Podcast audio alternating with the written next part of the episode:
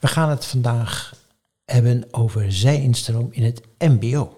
Want volgens mij is dat wel wat anders dan in het VO. Ja, dat is zeker anders. Ze zoeken daar natuurlijk ook andere mensen. Ja. Je hebt natu- natuurlijk de AVO, de, gewoon de AVO-vakken als Engels en wiskunde en noem maar op. Maar je hebt daar eh, ook ongelooflijk veel praktijkvakken. Nou ja. Waar ze Ja. natuurlijk mensen vanuit de praktijk ook zoeken. Ja, met Andere mensen. kennis. Ja, ja, Ja, interessant. Ja, en ik heb twee mensen van Mondriaan uitgenodigd. Mondriaan is een groot ROC in Den Haag en Mooi. omgeving. Ja, mooi. En nou, we gaan met hen spreken. En ik ben wel heel erg benieuwd naar wat voor kwaliteiten ze zoeken. Want je kan natuurlijk wel iemand eh, hebben die voorman in een garage was. Maar is dat dan ook wat je nodig hebt om op jouw school Voor die klas. voor die klas te gaan Niveau eh, twee. staan? Niveau 2. Twee, drie, vier, maar twee ja, zeker. Ja, zeker. Niveau 1, te, niet te vergeten. Ja, dat is natuurlijk. Dus ik ben heel benieuwd wat ze, daar, wat ze daarover te vertellen hebben. Wat, wat willen die mensen? Houden ze het vol? Hoe is de Mhm. uitval? Hoe is de uitval ook? En, Ook, eh, ja. hè, dus eh, Eens. Heel benieuwd. ja, Laten we ze maar binnenvragen. prima. Welkom bij de podcast Zin in Lesgeven. De podcast die bedoeld is voor mensen die de overstap naar het onderwijs, de overstap naar het leraarschap overwegen. Mensen die op zoek zijn naar informatie en ervaringsverhalen. En willen weten of ze dit wel of niet moeten gaan doen. Ze willen weten of ze er zelf gelukkig van gaan worden en wat erbij komt kijken als je daadwerkelijk de overstap gaat maken. Een podcast van Peter van der Zwaal en Arend-Jan Zwarteveen. Vandaag hebben we Ruud van Diemen aan tafel. Ruud is 53 jaar en sinds 2012 werkzaam als leidinggevende in het MBO. Nu is hij onderwijsdirecteur bij de Tech Campus van ROC Mondriaan in Den Haag. Hij vindt het MBO een wereld waar hij en andere medewerkers echt het verschil kunnen maken voor een grote groep jongvolwassenen die later het cement van de samenleving zullen zijn. Hiervoor heeft hij als regiodirecteur bij de Reclassering Nederland gewerkt. Ooit begonnen bij de Koninklijke Marechaussee en bij de politie. Hij zit nu in het laatste jaar van zijn masteropleiding onderwijskunde, woont alleen en heeft twee kinderen. Mooi. Ja. Ja. Maar hij is niet alleen, hè? Hij is zeker niet alleen, want we hebben ook Jolande Reinders. Zij is 63 jaar oud en inmiddels alweer 17 jaar directeur HRM bij ROC Mondriaan. De eerste jaren van haar loopbaan bracht zij door in de welzijnssector. Zo kwam zij in aanraking met het volwassen onderwijs voor anderstaligen. Toen de ROC's werden gevormd, ging dit volwassen onderwijs daar deel van uitmaken. Jaren was zij docent Nederlands als tweede taal en teamleider. Na een interne managementopleiding werd zij in 2001 directeur van de wijkeducatie. In 2004 werd zij gevraagd om de directeur PNO op te volgen. Zonder HRM-opleiding, hooguit met affiniteit voor het vak. En daar zit misschien wel een parallel met de zij-instromers die in het MBO aan de slag gaan. Ze zijn niet opgeleid als docent of instructeur, maar beschikken wel over veel vakkennis en hebben over het algemeen affiniteit met de doelgroep van jongvolwassenen. Aldoende lerend worden zij vakkundige, betrokken en innovatieve collega's. Is mooi. Ja, ja. Ja, dat zijn jullie kenwaarden, geloof ik, hè, eh, Jolande? Vakkundigheid, betrokkenheid, eh, innovatie. Krijg je die mensen? Krijg je die mensen? Ja, niet altijd even makkelijk. Maar vakkundig zijn ze gewoon om te beginnen eh, natuurlijk. Want ze maken de overstap als zij instromen vanuit het vak waar ze hard voor hebben naar het onderwijs. Dat is gewoon dik in orde. Betrokken zijn ze ook, want ze kiezen echt gewoon om in dat MBO te komen werken. En willen een bijdrage leveren aan de opleiding van jongeren. Of ze het kunnen is een volgend ding, maar daar komen we vast ja, nog op. En innovatief zijn ze ook, want ze komen rechtstreeks uit die praktijk. We hebben ze knoerthard nodig. En elk jaar opnieuw nieuwe mensen graag. Want ze brengen ook gewoon de vernieuwing uit de praktijk de school in. En wat, wat, wat bedoel je met innovatief? Wat, wat is dat voor jou? Wat is dat voor het ROC, Mondriaan? Innovatief is heel veel voor mij. Mhm. Maar in dit verband hint ik op alles wat er in de vakgebieden, in de, de, de beroepen waar we voor opleiden, verandert. En dat brengen zijn stromers met zich mee. Want ze hebben er net nog gewerkt. Ja. Zeker. En dan kijk ik even naar Ruud. Jij, jij hebt veel techniekopleidingen eh, waar je de scepter over zwaait. Aan wat voor soort mensen heb je dan behoefte? Waar, waar, waar zitten de tekorten waar je mensen voor wilt hebben. Ja, de, de behoefte die we hebben is, kijk, mbo-onderwijs is natuurlijk ingewikkeld onderwijs. Je hebt twee leerwegen, je hebt de BOL, je hebt de BBL, mensen die werken en één dag naar school toe komen. Uh, je hebt vier niveaus, niveau 1, ja, 2, ja. 3, 4. Mhm. Dus op niveau 4 zoeken we met name de mensen die, die echt vakkundig zijn, die echt, die echt iets kunnen op dat gebied. Ik vind vakkundigheid ook nog wel bij pedagogisch didactisch voldoende geschoold. En op niveau, niveau 2 en met name niveau 1 zoek ik veel meer mensen die zeggen tuurlijk, ik kan een blauw draadje aan een blauw draadje solderen en een bruin draadje aan een bruin draadje. En dat kan ik ook wel overbrengen. Maar mijn passie zit in die studentbegeleiding. Die wil, Oké. ik, die wil Ja. ik naar een diploma begeleiden. En dat gaat met vallen en opstaan. Maar de, het, het hart voor de studenten, eigenlijk misschien een beetje flauw gezegd, maar de liefde voor jongvolwassenen, Mhm. dat moet je echt hebben op tien, op tien niveaus. Oké, ja. Op, op beide niveaus, eh, op niveau 4 moet je ook wel iets met de doelgroep Ja, hebben. het- absoluut, anders moet je het onderwijs niet in. Ja. Hè? Dus je moet iets met, met jongvolwassenen hebben. En ik, in de intro heb ik al gezegd, of heb jij al gezegd van... eh, wij leiden op voor het cement van de samenleving. Nou, dat is voor mij een heel wenkend perspectief om daar een bijdrage aan te, te, te mogen leveren. Dat zijn ook de eerste, de eerste vragen die ik zou stellen. Ja, oké. De mooi. eerste vraag is aan mensen die solliciteren. Dat, dat bedoel je. Ja, je, je, je moet voelen, het is ingewikkeld onderwijs, dat mbo-onderwijs. Maar het is, het is hartstikke mooi. Wij kunnen echt het verschil maken voor die Mhm. doelgroep. Dus, dus, dus, dus heb je liefde voor die doelgroep? Wat is je ervaring daarmee? Wat, wat, wat wil je? Hè? En ben je ook bereid als het een keer wat minder gaat met, met die doelgroep of ze hebben wat andere problematiek? Ben je ook bereid om dat stapje extra te zetten waar, waar heel veel mensen zouden stoppen? Moeten wij in die studentbegeleiding verder doorgaan? Want wij zijn een kansenfabriek. Ja, dit, is- dit is gespreksonderwerp 1 in het sollicitatiegesprek. Wat mij betreft wel. Mhm. Ja, ik zie jou heel heftig knikken, Jolande. Nou ja, wat mij betreft is het het onderscheidende criterium voor of je kunt slagen als docent. Oké. Je, je vakkundigheid op het vakgebied, dat neem je mee, dus dat is in orde. Maar daarna, daar gaan we vanuit. Maar daarna is echt de belangrijkste vraag: kun je ook gewoon die affiniteit die je met jonge mensen hebt, kun je die gewoon inzetten? En wil je die inzetten? Wil je inderdaad, behalve het vak overdragen, wil je ook echt gewoon dat stapje extra zetten, dat telefoontje extra als iemand zijn bed niet uitkomt, eh, dat extra gesprekje omdat iemand het even moeilijk heeft of omdat hij het gewoon echt niet kan volgen. Nou, dat. Ja. Dat Ja. is dus, ik, ik zeg dat toch maar even, dat is dus zelfs in het MBO. Waar mensen die die stap naar onderwijs overwegen, wel eens van denken, ja, als je met studenten te maken hebt die al wat ouder, die richting die twintig eh, gaan, ja, dan heb je met heel gemotiveerd publiek te maken. Dan Ook. hoeft dat allemaal wat minder. Nee, zeg maar die, die, die, die, zijn, die zijn ook heel vaak gemotiveerd. Maar soms, soms zijn er wat externe factoren waardoor je de, de motivatie wat, wat toeneemt. Waar, waar het mij om gaat is, en als dat, dat, dat zeggen studenten ook als je met studenten in gesprek gaat. Wat is nou je beste docent? Gaat het niet om de namen. Maar als eerste van de vijf criteria die naar voren komen is altijd... hij is oprecht geïnteresseerd, eh, zij, is, zij vraagt door, ik voel me gehoord, ik voel me gezien. En als die relatie tot stand komt en die wordt verduurzaamd... dan kun je onderwijs geven. Ja. En jullie hebben ook- het voortdurend over leraren, maar jullie hebben niet alleen leraren, want die, ook instructeurs hebben bij jullie een belangrijke positie. Zeker, zeker. Van al onze onderwijsgevenden zijn, het verschilt per school. Want Ja. in de techniek zijn er meer dan in onze economische opleidingen, om Ja. maar wat te noemen. Maar eh, gemiddeld zit er een 15% van onze in- eh, onderwijsgevenden zijn instructeurs. En ik weet zeker dat bij Ruud eh, in een aantal opleidingen dat percentage hoger leert, Ja. Ligt. En we hebben ze ook hard nodig. Ja, want wat is het verschil tussen een instructeur en een leraar? Even voor de Ja. luisteraars. Nou, dat is soms in, in de praktijk best nog wel lastig eh, om dat onderscheid te maken. Het zit gewoon echt meer op het instructieniveau. Eh, terwijl bij het lesgeven er meer theorie komt kijken over het algemeen. Ja, eigenlijk komt het daarop neer. Kan je het instructie in de techniek is vaak, is, is vaak in de praktijkruimte laten zien, voordoen. Ja. eh, met die leerlingen, studenten een beetje aanklooien. Kijken wat wel werkt, wat niet werkt. Nog een keer overdoen en zo leren. En, en dat, dat is fantastisch. Want als je kijkt naar niveau 2 opleiding. Dat moet heel praktisch zijn ingericht. Want dat, dat, dat motiveert ook natuurlijk.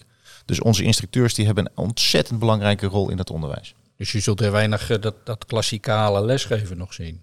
Dat, dat er een docent voor een groep staat of een instructeur. Nou, is het Dat- toch ook wel. En ook wel. bij instructeurs wel. Want je ziet dat de instructeurs vaak die theorie gewoon op een wat praktische manier kunnen brengen. En Mhm. zeker op de lagere niveaus kom je daar niet onderuit. Wat, wat, met wat voor vooropleiding gaan mensen nou zo'n instructeursopleiding doen eigenlijk? Dat hoeft niet per se HBO te zijn, toch? Nee, dat hoeft geen HBO Of, ju- te of zijn. juist niet misschien. Nou, zelfs eh, de eh, PDG, de Mhm. Pedagogisch Didactisch Getuigschrift, de kwalificerende opleiding voor docenten in het MBO, kun je doen op basis van, dat heet dan heel deftig, een geschiktheidsopleiding met een MBO vierde. Ja. Diploma Ja. en ervaring in het beroep waarvoor je gaat opleiden. Ja. Instructeurs hebben over het algemeen een opleiding op niveau MBO 3. Soms ook MBO 4, want sommigen kiezen ervoor om geen leraar te worden. Te zeggen, instructeur is voor mij mooi. Omdat ze van zichzelf ook weten dat die studie die vastzit aan leraar worden, hen iets te gortig is. Maar overigens voor instructeur moet je ook een opleiding van een jaar doen tegenwoordig. Oké. En daar moet je je niet op verkijken. Dat vraagt wat. Ja. En terecht, toch? Als ik de hele open vraag mag stellen. Ja, zeker, zeker. Kijk, zij- zijinstromers, daar, daar, daar hoef je niet aan te twijfelen. Die weten de laatste ontwikkelingen in een, in in een technische vakgebied. Daar zijn ze van op de hoogte, want daar hebben ze mee gewerkt. Maar eh, het werken binnen een school vraagt didactische vaardigheden. Hè, welke, welke werkvormen gebruik ik? Wat werkt wel, wat werkt niet? Ehm, maar vooral ook de pedagogische. De pedagogische lijn is heel belangrijk. Het begeleiden van het, het eigenlijk weer of, of mede opvoeden, het, het begeleiden van studenten in hun, in, in loopbaan of in hun studie, dat is ontzettend belangrijk. En daar is die relatie ontzettend, eh, eh, nou eigenlijk doorslaggevend in. Ja. En als je nou eens kijkt naar de verhouding tussen second career teachers en first career teachers. Dus mensen die vanaf de lerarenopleiding bij jullie komen werken, 22 jaar. Of mensen die een beroepsmatig leven achter zich hebben en op een gegeven moment denken, het onderwijs is misschien wel wat voor mij. Hoe, hoe, hoe ligt die verhouding? Ik weet niet wie ik aan moet kijken. Ik, eh, Een ver- verhouding in aantallen? in aantallen. Percentages. Ja, wat je, wat je ziet op de, op de techcampus, laat ik me daar even toe, toe, toe beperken. Wat je ziet op de techcampus is dat met name de, de, de algemeen vormend onderwijsvakken, hè, dus, de, dus de vakken Nederlands, Engels, eh, rekenen ook nog wel, maar dat zijn ook wel zijnstromers, want die, zijn- die, hè, die kunnen al die berekeningen wel goed maken. Dat, dat zijn over het algemeen docenten, HBO-opleiding docenten. Gaan ook het onderwijs in, omdat ze heel graag met die doelgroep aan de slag willen. Zij-instromers, eh, eh, even generaliserend, die houden van hun vak en willen zoveel mogelijk mensen opleiden in dat vak.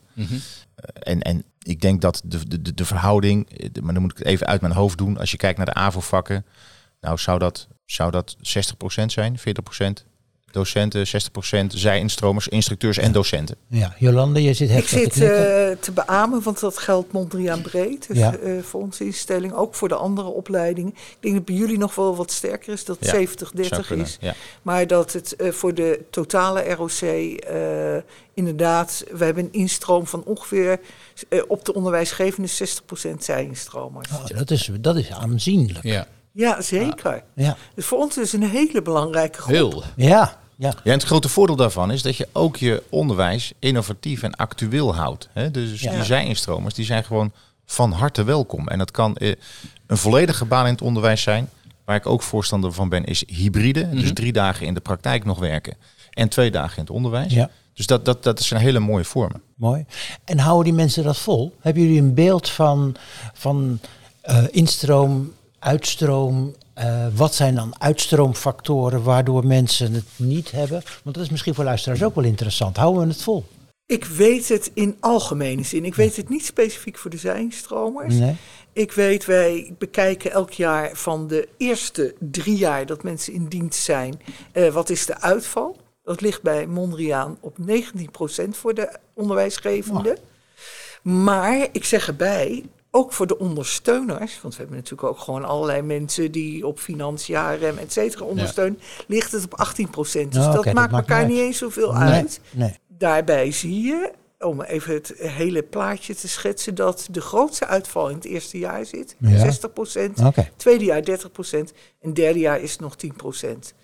Dus het is echt belangrijk dat wij met elkaar mensen in die eerste twee jaar gewoon goed ondersteunen. Zodat ze niet uitvallen, want het is zonde als we mensen verliezen die in, echt gewoon gemotiveerd aan die baan beginnen en eh, denken daar een mooie toekomst te hebben. Ja. Weet, weet je ook waarom ze uitvallen? Ik, ik, ik, zijn ik de heb redenen? geen data. Ik kan Nee. het alleen zeggen vanuit mijn eigen ervaring. Nou, En dan is het toch omdat mensen onvoldoende eh, zich verdiept hebben in of het past. Ja, ja. Gewoon mensen vaak vanuit passie voor het vak wat ze hebben erin stappen en Ja. onvoldoende zich realiseren.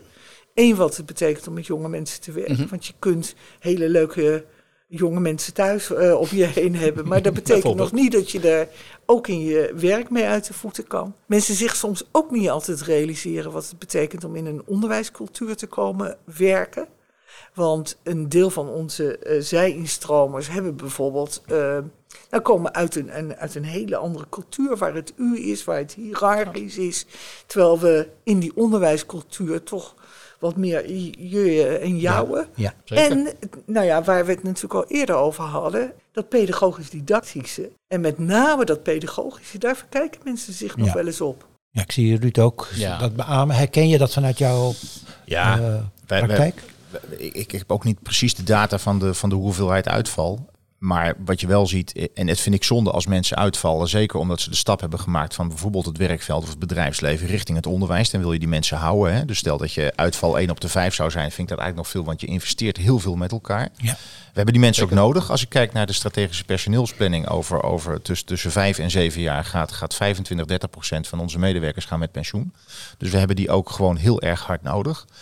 En dan moet je één ding niet doen. Eh, en sommige schooldirecteuren zijn natuurlijk heel blij dat ze weer iemand hebben. Dat ze iemand hebben kunnen vinden die, eh, die, waarvan ze denken dat die goed is. En wat je één ding niet moet doen, en dat gebeurt soms toch nog wel eens, is dat je een zijnstromer een eerste klas niveau 2 studenten geeft. Daar studentbegeleider van laat zijn. En ook nog eens vol op lessen zet. Dus wat wij hier nu, nu aan, aan doen zijn, is dat we. Wat kunnen we nou van iemand verwachten? Waarom zetten we die 27 uur op les? Waarom geen 20 uur? Waarom doen we niet op donderdagmiddag met al die zijnstromers, die al die nieuwe docenten, gewoon eens even met elkaar, hoe gaat het nou met je? En dat we voortdurend de vinger aan de pols houden. Maar dat we ook een, daar zijn we nu ook mee bezig met een, met een campuscoach. Iemand die die mensen gewoon begeleidt, die in die les komt kijken, die met ze in gesprek gaat. Wat gaat er goed? Waar heb je iets te doen? Eh, dus, dus die mensen moeten een soort van terugval hebben als het even wat ingewikkeld wordt. Ik zei het net al, mbo-onderwijs is ingewikkeld. en Die doelgroep is af en toe ingewikkeld. Dus je moet die mensen een goede terugvaloptie eh, Ja, bieden. zeker. En we weten ondertussen ook dat de hele entree in het onderwijs voor veel mensen ingewikkeld is. ja, zeker. zeker. En het het kost natuurlijk geld, hè? Want, want ja, je, wil toch mensen ook voldoende voor de klas hebben. Maar ik denk, als je, dat zouden we nog eens een keer moeten berekenen. Als je nou eens die berekening maakt van de mensen die weggaan waar je in geïnvesteerd hebt.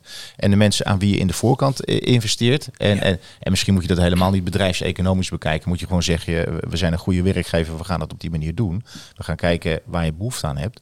Maar dat, dat zou ik nog wel eens een interessante discussie vinden. Ja. Ja. Landelijk gemiddelde is nog steeds 25% uitval. Ik. Ja, dat, Ja. dat is zonde. Ja, dat is, Ja, dat is echt. Ja, maar ook, ook voor de mensen zelf. Hè. Ja. Dus niet alleen, niet, niet alleen voor de studenten, niet alleen voor ons als werkgever, maar ook voor de mensen zelf die de, de bereidheid hebben gehad en het lef hebben gehad om die stap te nemen. En dan toch, Mhm. toch weer, weer, weer teruggaan. En als het een hele bewuste keuze is, en die zegt, joh, het is toch, ik heb het geprobeerd, het is toch niks voor mij.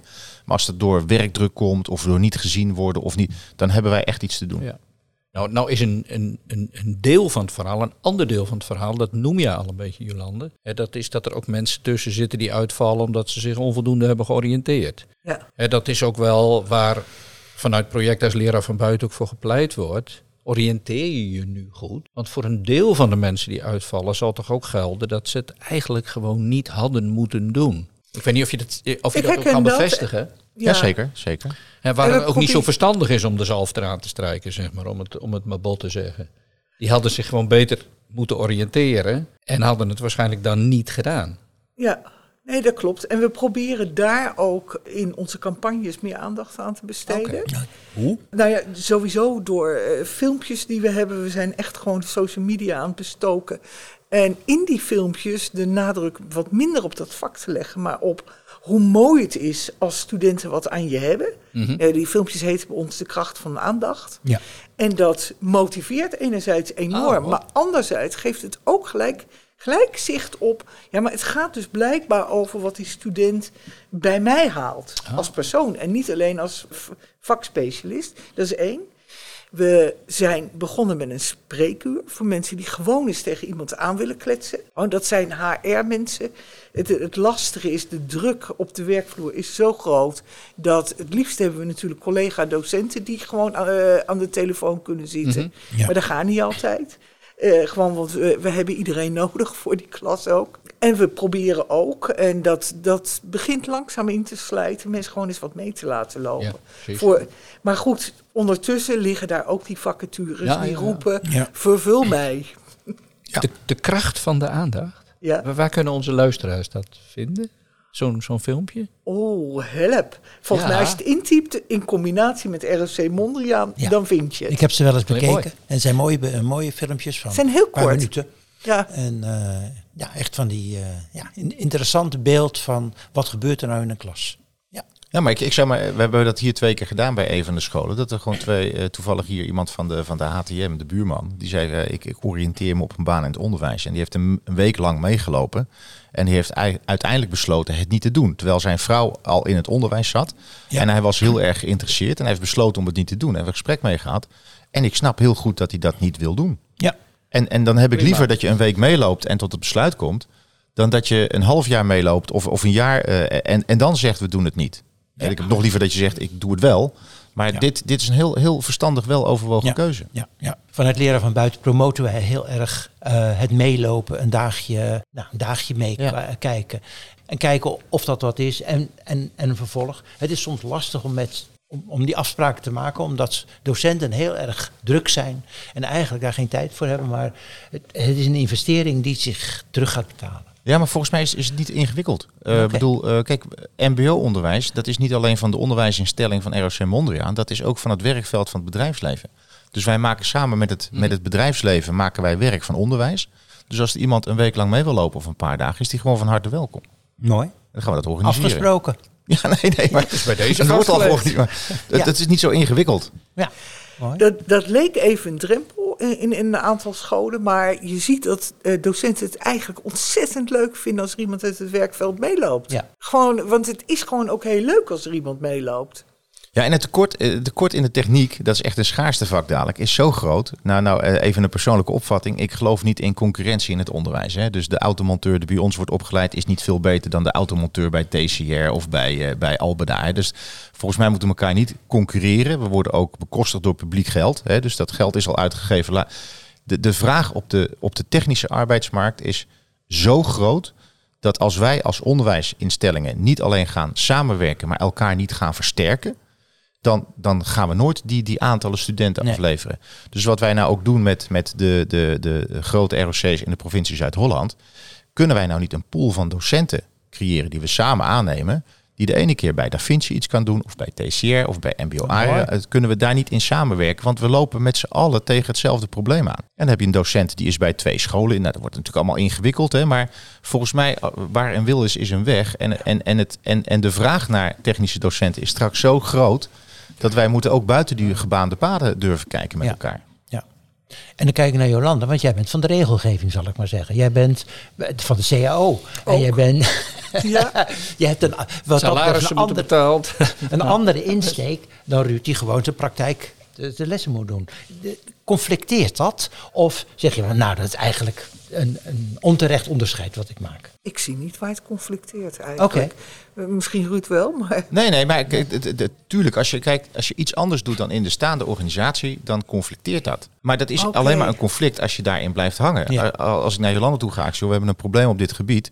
Ik heb nog geen enkele keer ge- gehad dat, dat er werd gezegd, ja, maar dit zijn de regels, punt. Nee, Oké. er wordt altijd meegedacht. Want iedereen ziet wel binnen Mondriaan dat we docententekort hebben. Kijk naar Nederlands, kijk naar rekenen. Dat, dat zijn echt wel schaarste vakken.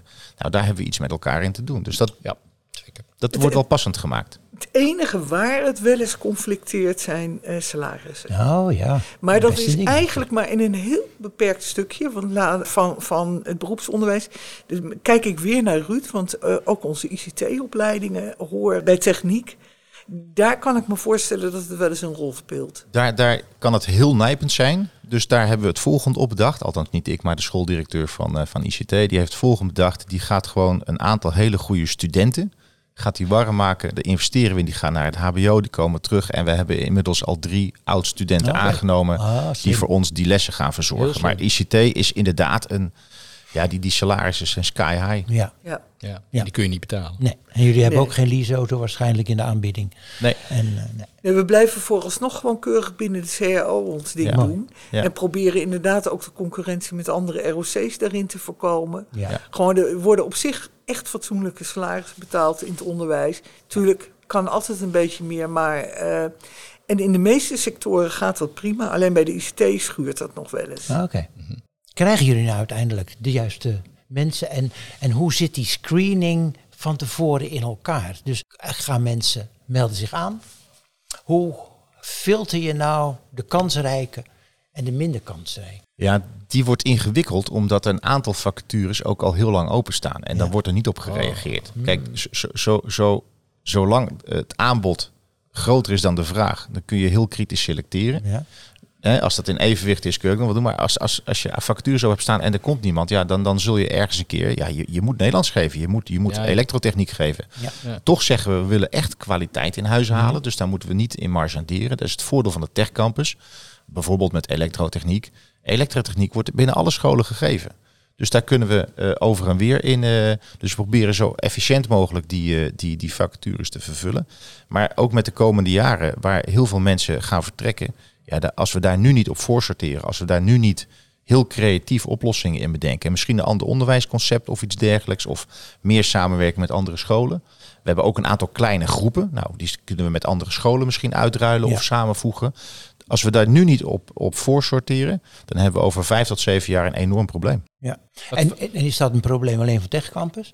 Of Mondriaan Breed? Want kijk Jolanda aan, jij bent natuurlijk van Mondriaan Breed. Ja, nou, ik denk dat eh, de collega's van de zorg zullen vinden dat ze vergelijkbare Ja, ja, problematieken hebben. Oké. Eh, want daar is en in, de werk, in het werkveld gewoon de vraag heel groot. Maar we hebben de mensen ook nodig om ze op te leiden. Ja. Dus daar speelt exact hetzelfde. In onze economische opleidingen zien we wat meer terugloop Oké. van studenten. Ja. Ja. Horeca, eh, of dienstverlening moet ik eigenlijk zeggen, waar horeca onder andere onder viel. Dat had even het risico op wat terugloop, maar inmiddels trekt dat weer behoorlijk aan. Nu we corona achter ons mogen laten. Althans, laten we het hopen. Ja. Ja. Wat, wat zou je tegen mensen willen zeggen? Die, die eventueel die stap naar, in dit geval de ROC Mondriaan, overwegen. Ja, ik zou sowieso zeggen, doe het. Laat dat duidelijk zijn. Ja. Want het is volgens mij echt geweldig mooi werk. Maar oriënteer je goed. Gewoon vraag echt eventjes er om dat gesprek, om een keertje kijken. Verdiep je goed in welke opleiding voor jou passend is. Want er zijn meerdere keuzemogelijkheden.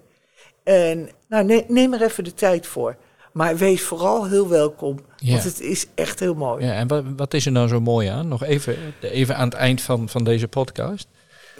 Nou, we hadden het net over de kracht van aandacht. Dat Ja. is dus precies het mooie. Dat je echt gewoon het verschil maakt voor individuele studenten die daar het setje krijgen om de rest van hun leven het goed te doen in de samenleving. Mooi hoor. Het Ja. verschil kunnen maken. Ja. Ja. Ja. Ruud. Ja, ik, ik zit wel eens, ik ben nu 53 hè, en, en eh, als ik nou eens terugkijk op mijn leven, dan, dan hoeveel mensen heb je nou in je leven ontmoet die, die je daadwerkelijk de juiste vraag stelden of net op het juiste moment het juiste zetje gaven. En ik denk dat mensen van mijn leeftijd ongeveer op vier, vijf mensen komen, zes misschien. Hè. Maar het is een handvol. Wij zijn twee, drie, vier jaar te gast in het leven van een jong volwassene. En ook nog eens op het moment dat hij heel in een hele beïnvloedbare levensperiode zit als je een van die mensen wilt zijn waar, je, waar die later op terugkijkt als die mijn leeftijd heeft. En je wil een van die mensen zijn, moet je absoluut in het mbo komen werken. Als daar je passie zit. Dus dan zou ik zeggen, eh, kom gewoon langs, kom meekijken en eh, doe, doe- doe mee. Wees welkom. Maak het verschil. Ja. Mooi. We zijn aan het afronden, geloof ik. Volgens mij ook. Ja. Zullen, we het maar gewoon afronden? Laten we het afronden. En Jolande, dank. Ruud, hartstikke bedankt. Graag gedaan. Heel fijn. Graag gedaan. Ja, dan komt het eindmuziekje. Dit was de podcast Zin in Lesgeven van Peter van der Zwaal en Arend Jan Zwarteveen. Dank voor het luisteren en tot de volgende keer.